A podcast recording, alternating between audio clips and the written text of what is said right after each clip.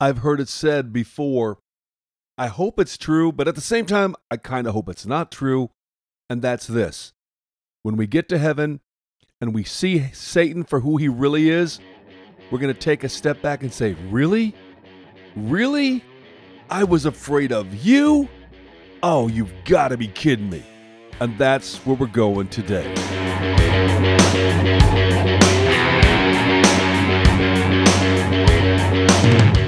Wake the faith up, Slayer, Garth Heckman, David Alliance. Hey, hope you're having a great week. I'm hanging out in Dallas this week. I'm going to an End Times conference, and bonus, bonus, I get to hang out with my parents. So it's been a good week so far. Hey, we're going to do a little mini series on what in the hell and on earth is Satan's power. Talk a little bit about Satan. I think he gets too much credit. So we're going to tackle that. But before we get into it, make sure you check out minglematemary.com, our sponsor.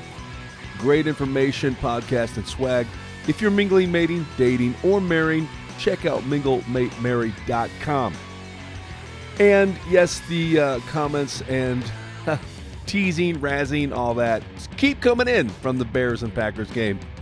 However, what a bummer! What a bummer! Uh, Aaron Rodgers goes out with that torn ligament. Uh, I, I, I think it's an Achilles. I hope he I hope he heals up.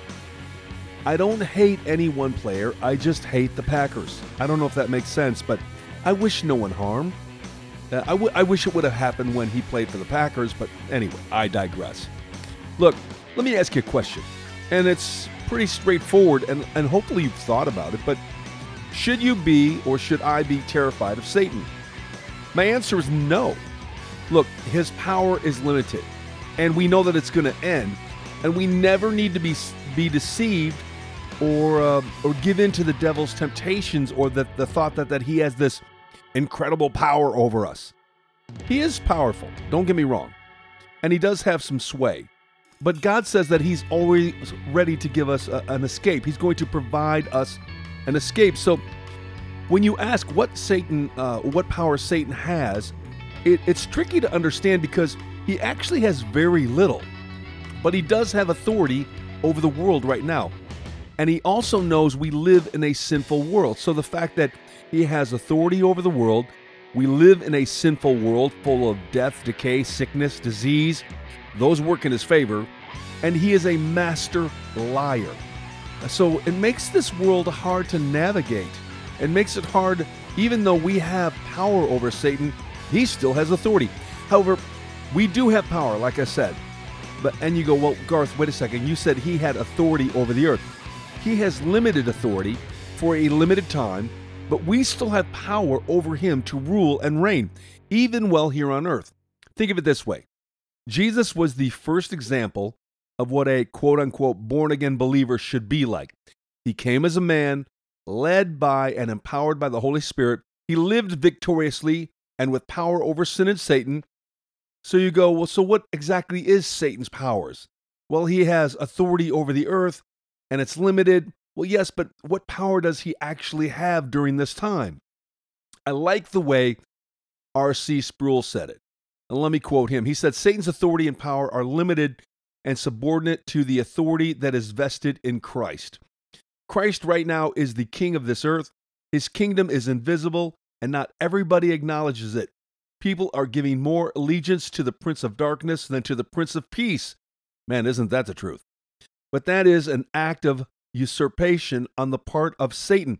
His power is restricted, limited, and temporal. Very important to remember. He has power, but it's restricted, it's limited, and it's temporal. He says, What has happened briefly is this the power and authority of Satan has been dealt a fatal blow by Christ, the cross, the incarnation, the resurrection, the ascension, and has tremendously weakened any power or authority that Satan enjoyed but it didn't annihilate it. And it didn't annihilate him. That will come later when Christ completes his work of redemption with the consummation of his kingdom. All things will be brought into captivity to him, and every knee will bow to him, including the fallen angels who will bow down in submission to his authority. End quote. So you go, okay, uh, I'm confused.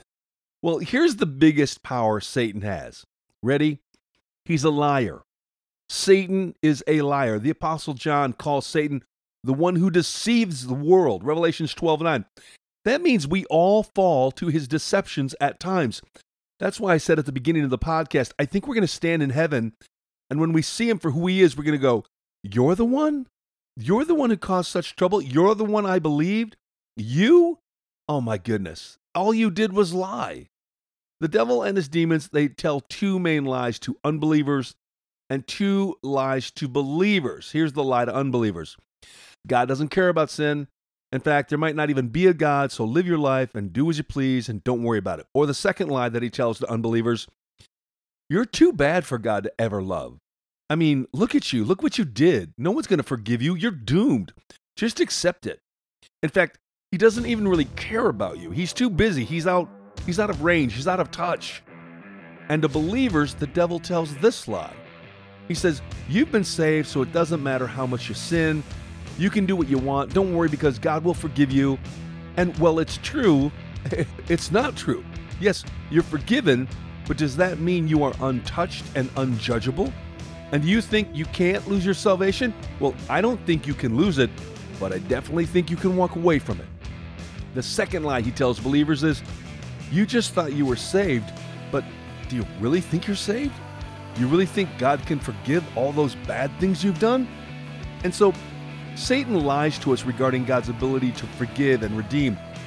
He literally mocks the work of Christ on the cross like it was limited, like it only had so much power. Those are the lies. So, do you see the similarities between these two sets of lies? The devil, he may be deceptive and sinister, uh, sinister, but he's not that creative. His essential uh, essential motive is to get you to believe lies. Look, Satan's not dumb, but he's stupid. He's not powerful, but he's authoritative. He's not creative, and he can't create. Never could create.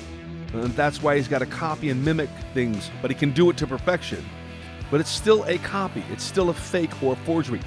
So, what is our defense? Well, if his true power or strategy is to lie, then our best defense is to know the truth. What does Scripture say? John 8, 31 and 32. Jesus said to the Jews who believed him, If you abide in my word, the truth, you are truly my disciples, and you will know the truth, and the truth will set you free. We are to be in his word and to know it. We are to know Jesus, who is the truth, read the word, which is the truth, and it will set us free. This verse isn't talking about salvation, but rather about freedom from Satan's lies. Know him, know it, and be free from the liar and his lies. Garth Heckman, David Alliance, keep slaying giants.